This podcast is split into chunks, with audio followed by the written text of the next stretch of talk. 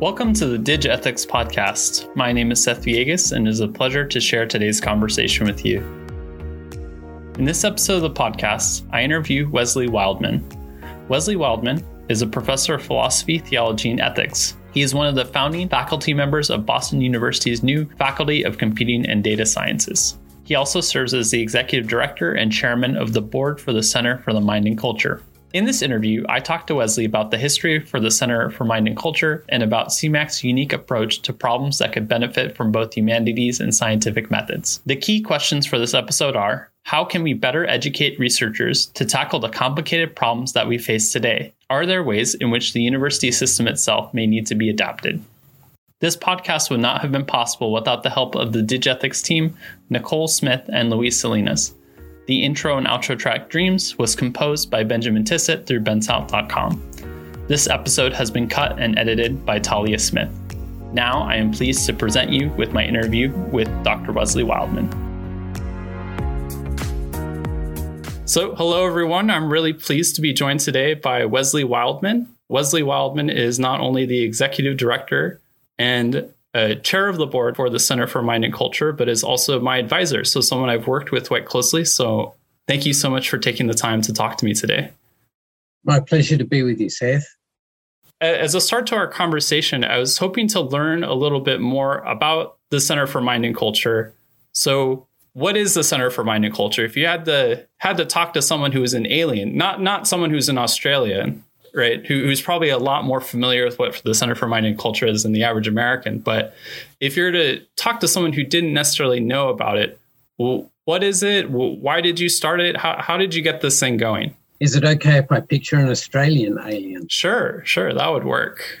So I started the Center for Mind and Culture with Dr. Patrick McNamara. He's a neuroscientist at Boston University Medical School and he and I had come across each other because of our existing publications, and we decided that we wanted to work together. This was now 14 years ago or so. And he had a lab at the VA in Jamaica Plain. The Veterans Affairs Hospital has this giant building full of labs, and he had one of them up on the ninth floor there. And that became the first home for the Centre for Mind and Culture.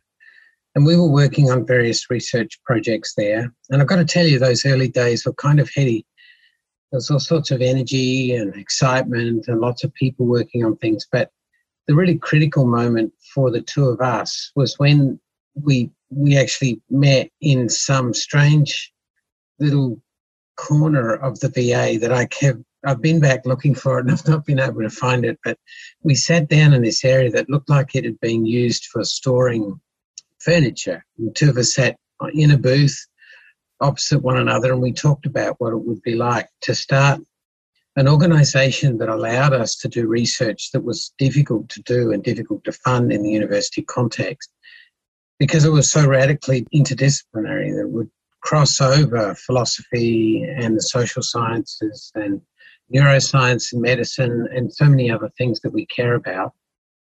And it would create a place where we could train students, where we could create a new breed of postdoc who are comfortable working across disciplines in that dramatic way and where we could make a difference in research as well. So that was the vision and that's how we got started and it's changed over years, but that's a very precious story. And if you were to talk to Patrick McNamara at some point, he'd probably be able to identify where that spot was. We had that original conversation better than I could because he knew the building better than I did, but I've not been able to find it since. What kind of research are you doing, though, that requires, say, a neuroscientist and a philosopher of religion to get together? Like, what sorts of problems actually require both of those people? I would imagine for our listeners, when they think about those things, they, they don't seem at all interrelated. I agree. Neuroscience and philosophy don't seem that interrelated on the surface. The same is true for sociology, mathematics, and computer science and data science and the other sorts of things that we have experts in at the Centre for Mind and Culture. Everything in a university sits in its own little compartment, usually called a department or a school or something. And people in those areas seem quite happy working on their own problems without interacting. But the sorts of problems that matter most to regular people usually require input from lots of different corners. So, the, one of the early projects we worked on is a good example. There are people who suffer from Parkinson's disease, which is one of Patrick's specialties. And these Parkinson's disease sufferers experience things that go beyond the usual motor problems that people with Parkinson's disease suffer. Those motor problems are associated with loss of dopamine neurons that regulate motor activity, and it's a very frightening thing to feel as though your body is moving in ways that you can't completely control. But the thing is, those very same dopamine neurons are implicated in religious experience, in the understanding of yourself, where you get comfort when you're feeling frightened and need some resource. Patrick discovered that people with a particular version of Parkinson's disease were particularly likely to lose touch with the very comforting resources that they would rely on to help themselves manage what's a very frightening disease process. So already we've got a kind of pastoral aspect in there, and we've certainly got a philosophical or religious studies type of aspect because we're talking about people's access to the religious experiences and their beliefs and the sorts of things that could be helpful. We've also got sociological questions about how you get the word out about this, how information about this spreads, and there are educational features for medical school. People learn about Parkinson's disease, but they usually learn about it as a motor disorder. They don't usually learn about it as something that changes the way people process emotions or how they access the comforting religious thoughts and feelings that are so important to them when it comes to coping with something difficult. So that's just that's just one of a thousand examples where it turns out we need to be pretty aggressive in working across disciplines in order to come to terms with the real problems that people are facing and that we try to tackle. You mentioned there, say, what med school students might learn about something like Parkinson's. And if we think of a diagnostic approach, which is this is a disease and it has these kinds of debilitating effects on this kind of person, it would seem that that kind of description is is absent of the emotional subjective experience of that person. And so if you were to gain a fuller understanding of the disease itself it would actually mean enlarging the scope of what you're looking at to encompass more than say the degeneration of their body parts in particular ways. That's correct. The left onset parkinson's is when the left side of your body starts shaking first right onset Parkinson's is the opposite. But the left side of the body is controlled by the right side of the brain. So when the left side of the body starts shaking first, it's the right side of the brain that's experiencing the toughest time getting those dopamine neurons to work properly. And that right side of the brain is also critical in a circuitry that processes emotion and access to religious experiences and beliefs that would be comforting. So there's a neurological story to tell that can connect up the physical aspects of Parkinson's disease in terms of body movements with the emotional and spiritual aspects of Parkinson's disease. As that story becomes better known, it will make it into medical textbooks. And people being trained in Parkinson's, specialized Parkinson's labs, for example, they will know that and they'll know to ask questions. If someone shows up with left onset Parkinson's disease, they'll know that it's likely that they're going to have very important emotional changes that will endanger their ability to cope with the disease. And the word will spread, and eventually it'll make it into curricula for medical doctors. And the very first time they hear about Parkinson's disease, they won't just hear about a motor disorder, they will also hear about an emotion and a spiritual disorder. Much earlier, you had mentioned that part of the Center for Mind and Culture's mission is not simply to say, have researchers and professors like yourself to look at these issues, but also to educate more graduate students and doctoral fellows, postdocs in looking at these sorts of things as well. So if you're to to imagine the kind of person that you would hope would come out of the Center for Mind and Culture, what kinds of skills would that person have? What would they look like? I love that question, Seth. My answer to that question is one word that needs to be explained, but it's room changer. That's how I picture these people. The people like you or people like others who are doing doctoral degrees at a nearby university or people who are postdocs who work with us. I want them to become so comfortable working across disciplines that when you put them in a room dealing with a complex subject, they're really unafraid of not knowing everything and are unafraid of working across disciplines and they have very serious skills in more disciplines than their home discipline. So they change the whole tone of the room. They make it possible for a room full of experts who might be struggling for a solution suddenly to become much more efficient and to work in a more concerted, coordinated way towards new insights. I've seen this over and over again. Putting people like that, trained in that way, into a room makes everyone else around them so much better and it makes the whole team productive.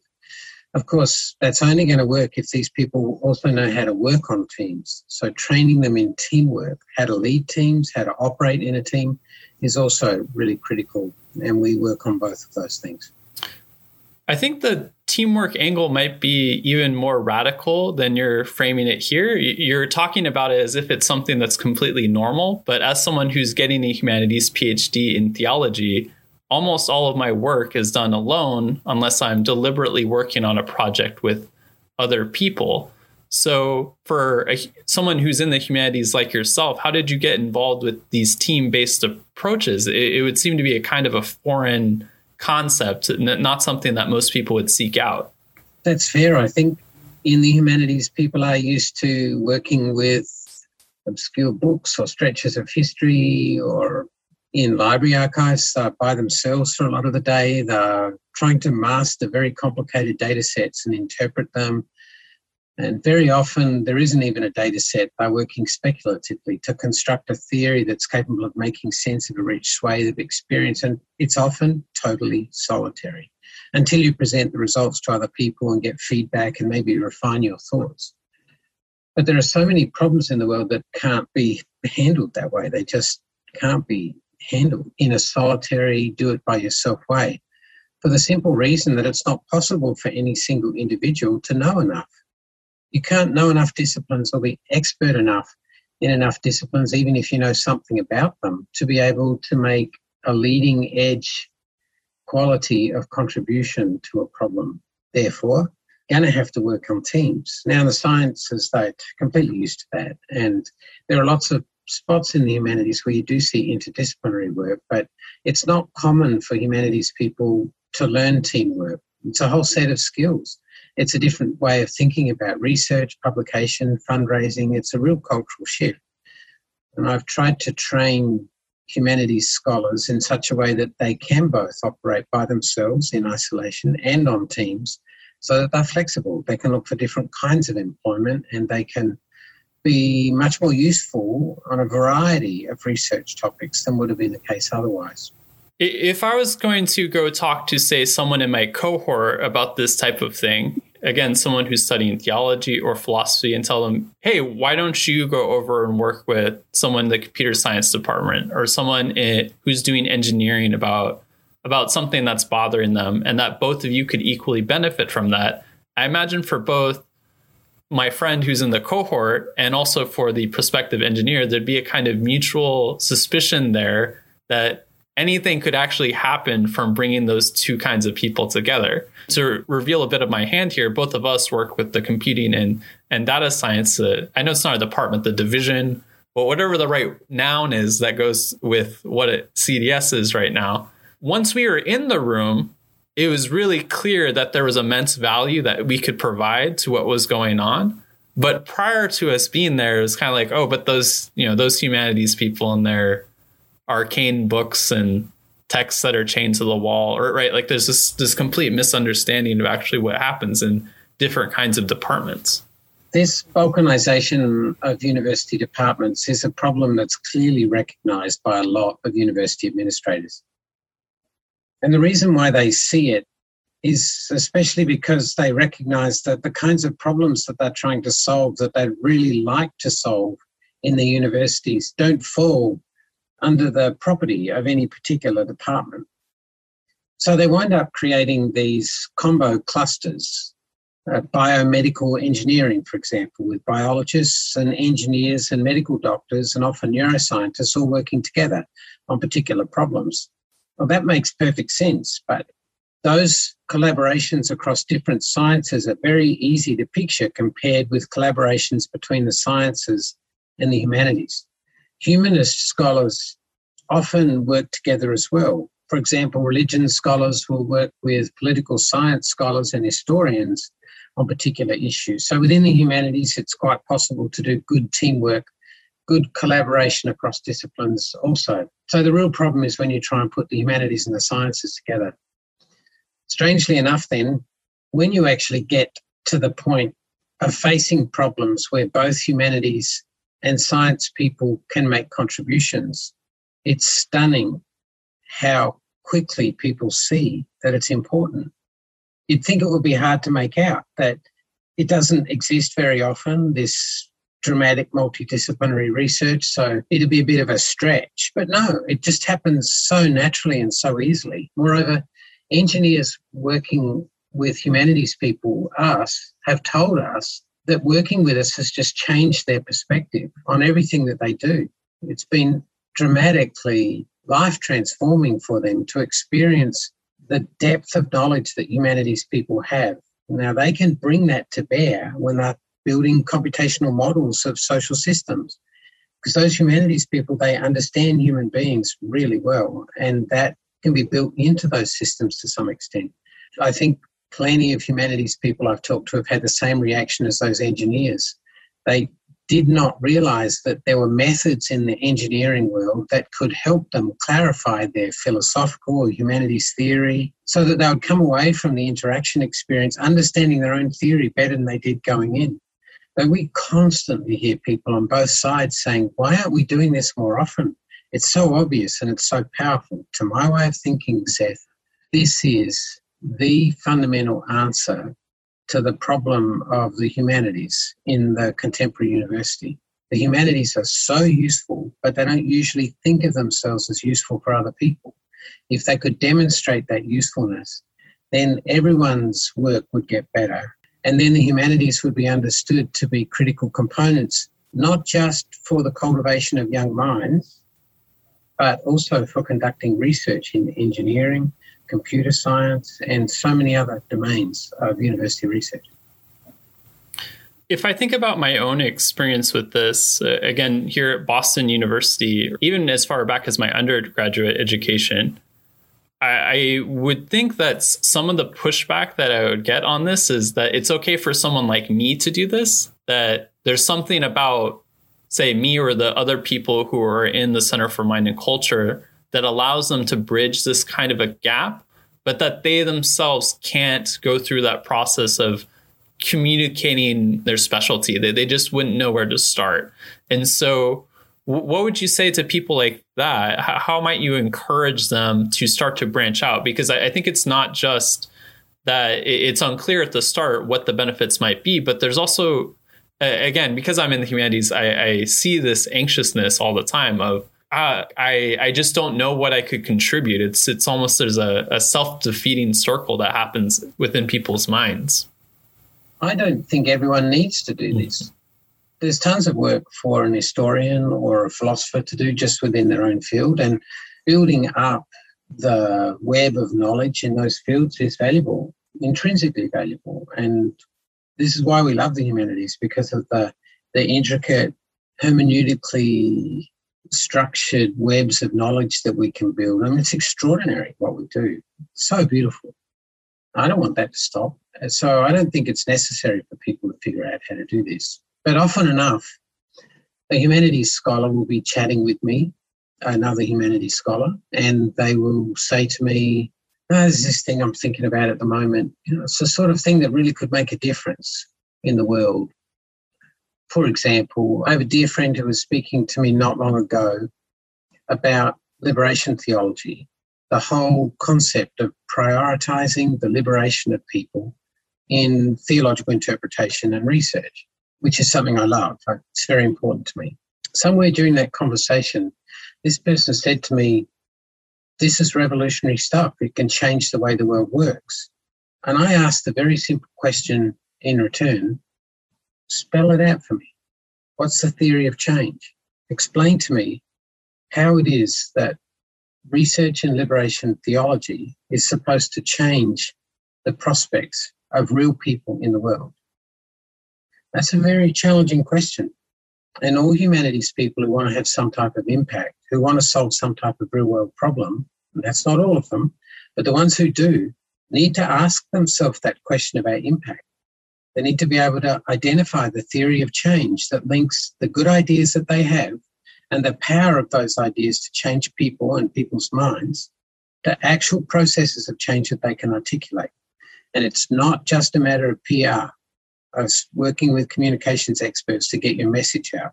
It's very often a matter of trying to think about things like economies. How do you transform an economy? Or questions about people's biases or prejudices. How do you challenge those? And that means you're talking already to economists and cognitive scientists. And there's a million other elements to making an emphasis on liberation in theology effective in the world. And there are experts who know about the various aspects of those things. So any theory of change is necessarily going to involve a lot of other people. So, bottom line, to the extent that people care about making a difference in the world and solving real world problems, they are going to need to master these skills of collaborating with others. Otherwise, the humanities is just going to be amusing themselves essentially with their beautiful worlds, but not having the kind of impact that they really long to have. I know that we together had a whole year long course on scientific methods, learning different kinds of scientific theories. And you know, as I've been in the process of putting together my dissertation proposal, one of the things that kept coming to mind is, well, how would I know that I was right? Like, what sorts of things would I see in the world about my own theory to to explain what is that's going on? So I know just from being around these kinds of methods, it's been personally influential to me, even in terms of the ways that I think that a traditional humanities scholar may not always always go for. And I think that there is lots of benefit towards learning different kinds of, of methods of really branching out. But I also recognize that it's extraordinarily challenging. You know, one of the things that you mentioned earlier is that you need teams because you can't specialize in everything. But in order to have a team, you have to develop a kind of common language to talk to other people between teams, which seems to go against the humanities' inclination to, to develop specialized terminology, let's say, and to use those specialized terms in really delimited ways to, to make sure that you get your point across exactly. Whereas it, it seems to be a completely different process to, to go through translation of, of everything that you know to someone who may not have that same background. In practice, the problem of everyone having their own specialized discourses isn't that difficult to solve in my experience. Starts out looking terribly difficult, because how is a philosopher supposed to take the wealth of technical distinctions and carefully defined terms that they operate with into a conversation with an engineer who has a completely different set of skills and type of expertise? Maybe the conversation looks like it would be completely intractable. These are untranslatable languages. So you've got an incommensurable situation and it's going to all end in tears. That's what it looks like at the start. But in practice, there's a lot of mutability. because you've got to have the right people. If I, as a philosopher of religion, am not interested in learning from an engineer about their perspective, then there won't be any merging of languages at all. And if an engineer is dismissive of my insights, then they too are blocking a process of change that could be genuinely transformative. But we get pretty good at telling who can do that and who can't. We try and put in the room just the people who are going to be able to do it. And when you do, man, it is a completely different proposition. It turns out that these people can communicate beautifully with one another across disciplines. Now, they're going to sometimes invoke ideas that the other group's not going to understand, but they can explain those ideas. And sometimes I've got a distinction that comes straight from epistemology or ontology or something, and I want to introduce that into a conversation. And I've, I've immediately got a challenge on my hands. How am I going to say that in a way that my engineering or sociology or political science friends are really going to grasp? And it turns out these people are really smart. They can grasp my distinctions so long as I'm not stupid about the way I explain them. So there is really the emergence of a shared language. It's not a universal language, it's not a pidgin language, it's a custom language that develops for the specific task, for the specific problem that you're trying to solve. That language is effective for that problem. Now, you might not be able to generalize it, it probably depends on those people. You couldn't turn it into some giant, massive meta language for everyone to use across. I don't think that sort of thing exists, not by a long shot. But for the purposes of solving specific problems, you can actually communicate well enough to make advances. I think this would be a good point to turn a little bit to something that's trying to do that. So, the computing and data sciences that I had mentioned earlier, it, it would seem that that's a new attempt to forge, say, at least a kind of environment in which these kinds of languages might develop and in which you might be able to look at different kinds of problems. It's it's a big university initiative and it's one I'm really excited about. So could you tell us a little bit more about CDS and about how you got involved with it? The Faculty of Computing and Data Sciences is a new concept in the university. It's not a university unit like the other units. It's one that actually arcs across all of the units of the university. So the medical school, School of Public Health, the School of Theology, the College of Arts and Sciences, Engineering, and every other part. It's supposed to be connecting to computing and data sciences.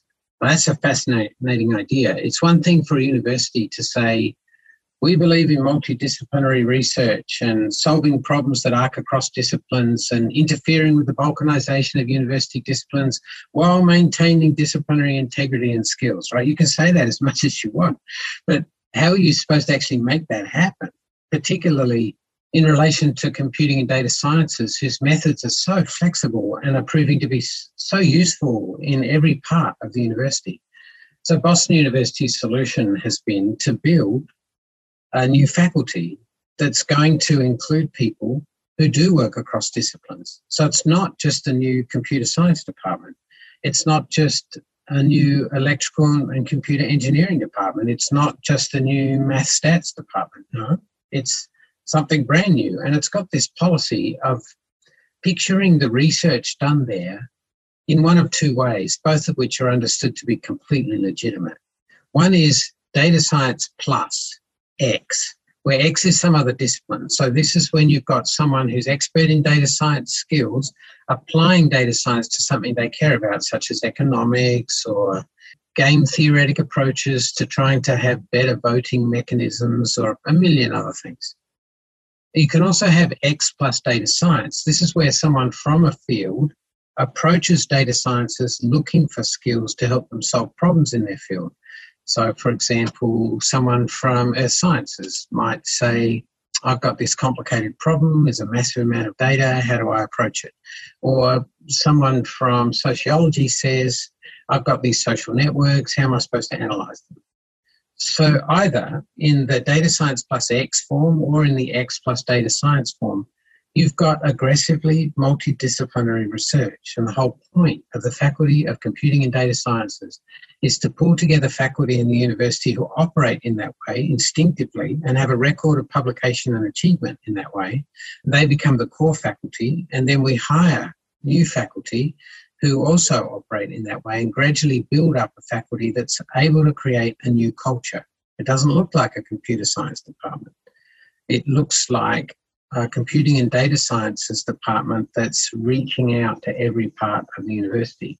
To show you how serious Boston University is about that, they're building the Centre for Computing and Data Sciences, which is an 18 story building in the heart of the Boston University campus.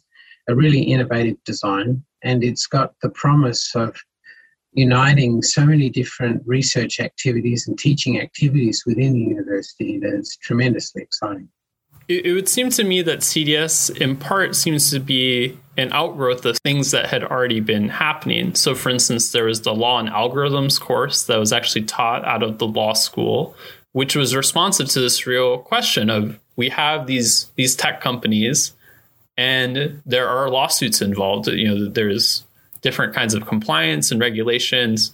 And so as a kind of a natural outgrowth of the sorts of problems that the students were running into, it was only responsible to have a class that was catered towards both those people, both towards the law professionals and towards the computer science students who were going to be working at these companies in the future. And so it, it would seem that especially given the topic, something like data that does reach across things, and data can be in anything, it doesn't refer to a specific kind of thing, that it would be necessary to create a context in which people can actually start to collaborate on these issues. One of the parts of Boston University that's been so deeply involved in interdisciplinary collaboration across disciplines, but involving computing and data sciences, has been the Hariri Institute. It's been there for quite a few years, and the original director of the Hariri Institute is now the associate provost with responsibility for running the faculty of computing and data sciences. That's Azer Bestavros. Uh, this Hariri Institute is now being run by someone else, Eric Kolaczyk, who's uh, equally amazing in terms of his understanding of problems taking shape across disciplines. And the leadership of the Hariri Institute has been reflected in its programs, in its funding initiatives, in the young scholars it's brought on, and the more senior scholars, the the research trajectories that it's tried to sponsor, the lecture series that it gives. It's been incredible.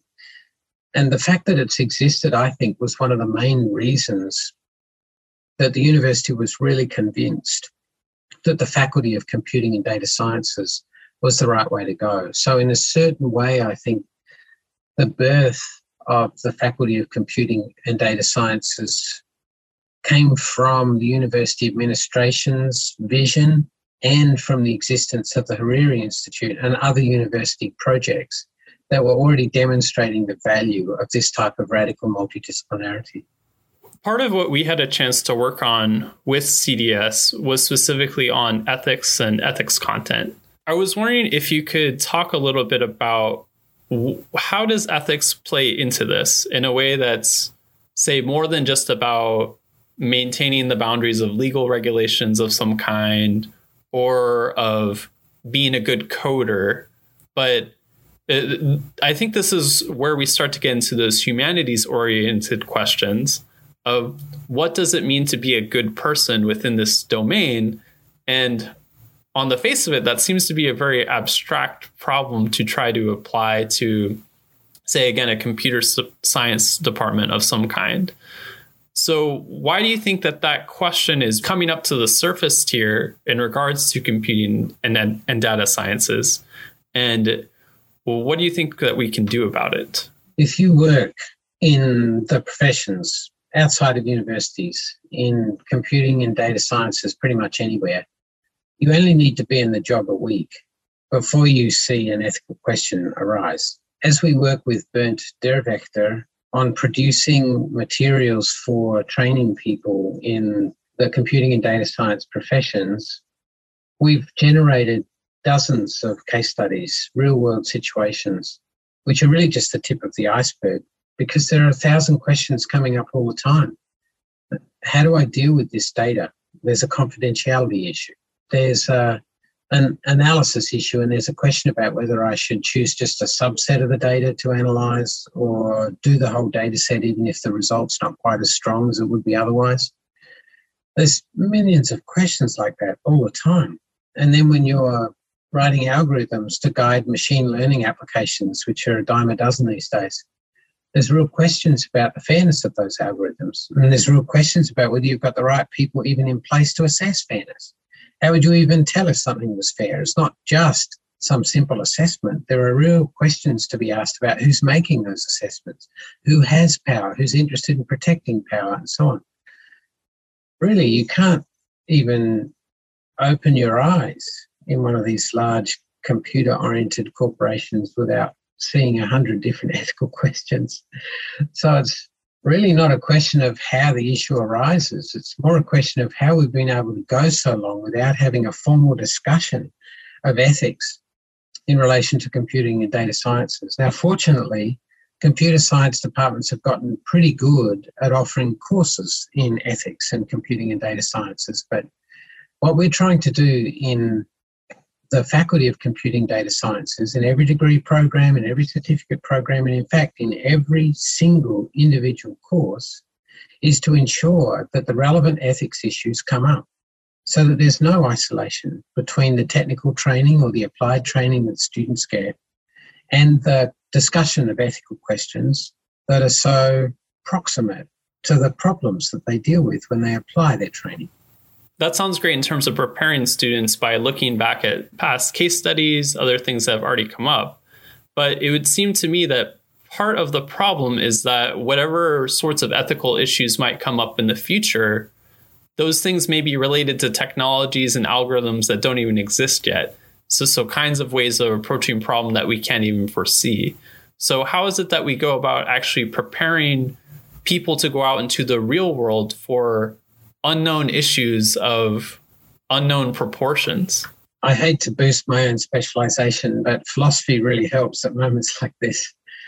Philosophy gives you a way of identifying principles that are more general than specific case studies. They can be derived empirically from case studies, but they can be formalized as well. Formalized and given conceptual foundation somewhat independent of case studies so that those very same principles can be applied to new situations that have not yet arrived on the theme. And you're right, they will arrive, new situations will arrive. In fact, new principles will be needed as well. So it's not like philosophers can just sit down and figure out the ethics issues that are going to come up and end it there. The discussion will go on. So I think we need philosophical ethics and computing and data sciences to stay in touch with one another and with relevant disciplines such as law so that we can figure out not only what's really happening now and what the relevant principles are, but also what's going to happen in the future to the extent that we can anticipate it and be ready for it. To, to transition a little bit away from just the university environment, I want to maybe finish up our time by talking a little bit about this podcast itself. From your perspective, why should the public be interested in things like digital ethics beyond just the people who work on these things or who are affected by these things? Well, why would it be important to kind of enlarge that conversation beyond what happens at a university? The Center for Mind and Culture is blessed with a threefold mission. Part of it is research and part of it is training, and we've talked about both of those in our discussion today, but another part is outreach. The outreach side of our mission inevitably involves communicating research findings, but there's more to it than that. We're also trying to create within the general public a new way of thinking about universities and research and training. That new way of thinking is that universities can solve problems university experts outside of universities can solve problems. We can work together on this. And I want the general public to expect veterans of research to be doing useful things that can make the world better. That expectation can be cultivated through these outreach efforts. That's one side of it. The other side is that regular people are affected by all sorts of pieces of research that we ourselves are involved in and that universities are involved in. I'm just think about um, maternal mortality project. The fact that the United States has developing nation levels of mothers dying in childbirth or in a few months afterwards for certain subsets of women in the United States is a very serious message.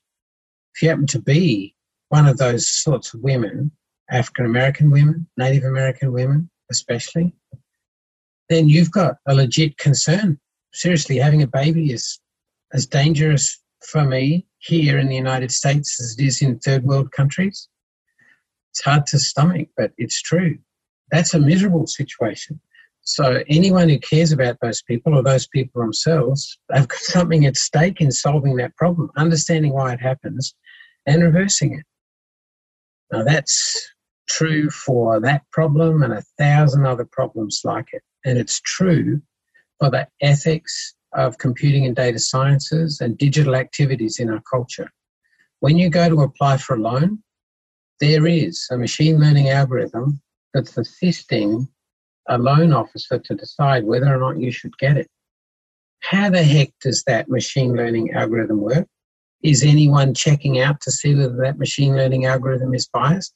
Is that going to affect negatively me or people I know that I care about?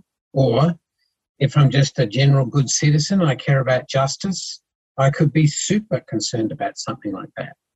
And again, it's that times a thousand in the domain of digital technologies in our world. So rather than just giving a litany of examples, I should probably just leave it there. Everyone has something at stake in this. And the Digethics podcast is supposed to create in its listeners an expectation that universities and experts in computing and data sciences are going to be sophisticated and responsible in their ethical approach to these sorts of challenges. To me, it would seem that there are two parts to what you're describing. The first part is the actual communication of, what's going on. So, if you have research that needs to be communicated, getting it out there in a way that's accessible, that people can understand, would be at, at least one aspect of that. But the second aspect, which I think is equally important, and I'd really love to get your thoughts on this, especially because it may be peculiarly American, is the distrust between the general public and between experts, especially at this point in time. And so when we go to talk about these things, there seems to be suspicion, perhaps, or uh, I'm not even sure where that distrust comes from necessarily, but it's certainly there.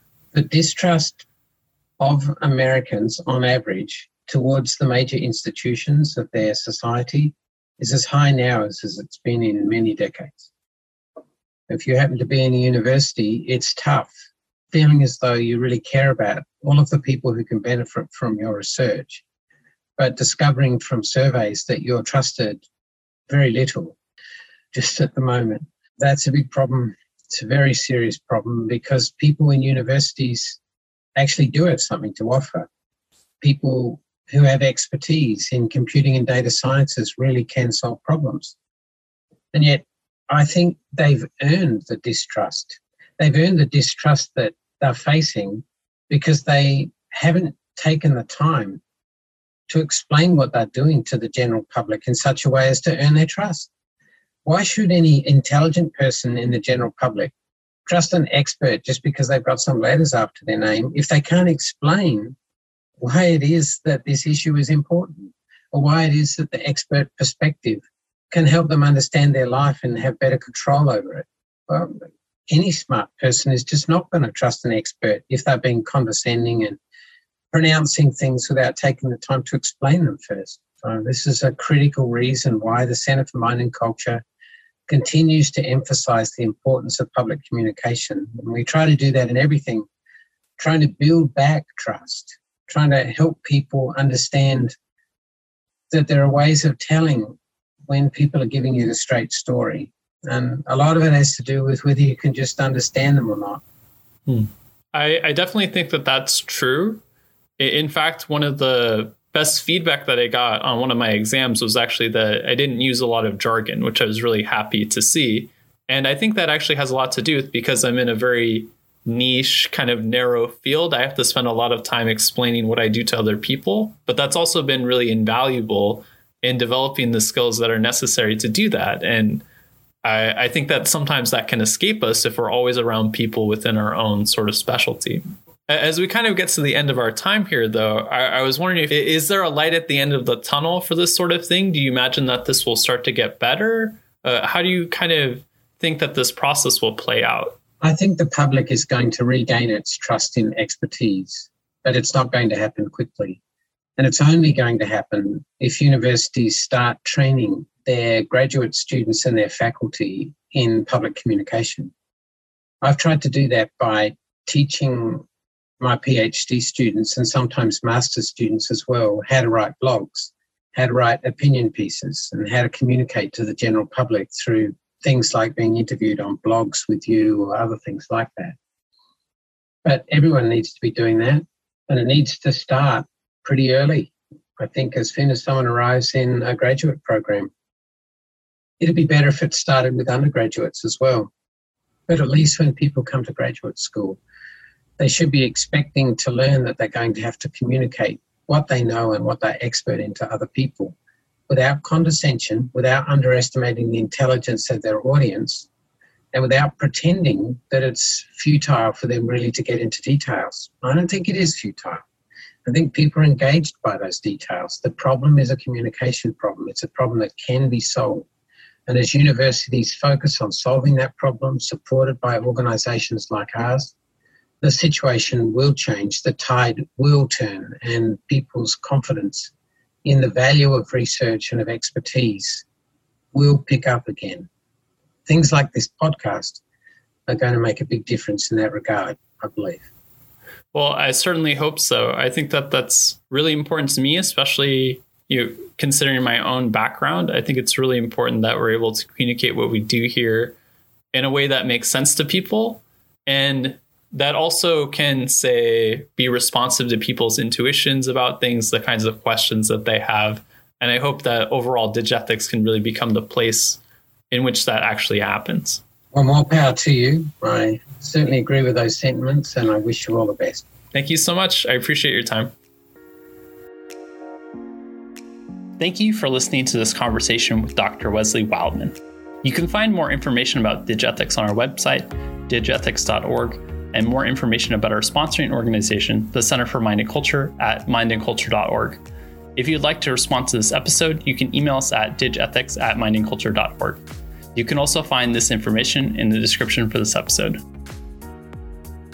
In this episode, we spoke about Wesley's unique background and about how he developed a passion for interdisciplinary projects. Wesley now trains researchers to work across boundaries in order to solve real world problems. He gives several examples of what this can look like, such as computational models of complex social problems that require many different kinds of expertise to make sense of. This approach to education and to research is quite novel, one that we hope can become better embraced. He hopes to build a generation of scholars who can tackle issues that go beyond merely just the science or the technology involved, such as the kinds that we talk about here on Digethics. If we're successful in generating that kind of researcher in the future, the kind of person who has the skills to communicate their expertise, then perhaps we can come to a better consensus of how to start to answer the questions that we have with digital ethics today. While we may not have all the answers that we want yet, we hope that the Faculty of Computing and Data Sciences at Boston University and the Digethics podcast can both act as contexts in which those answers might be developed. I hope to hear from you before our next conversation. This is Seth, signing off.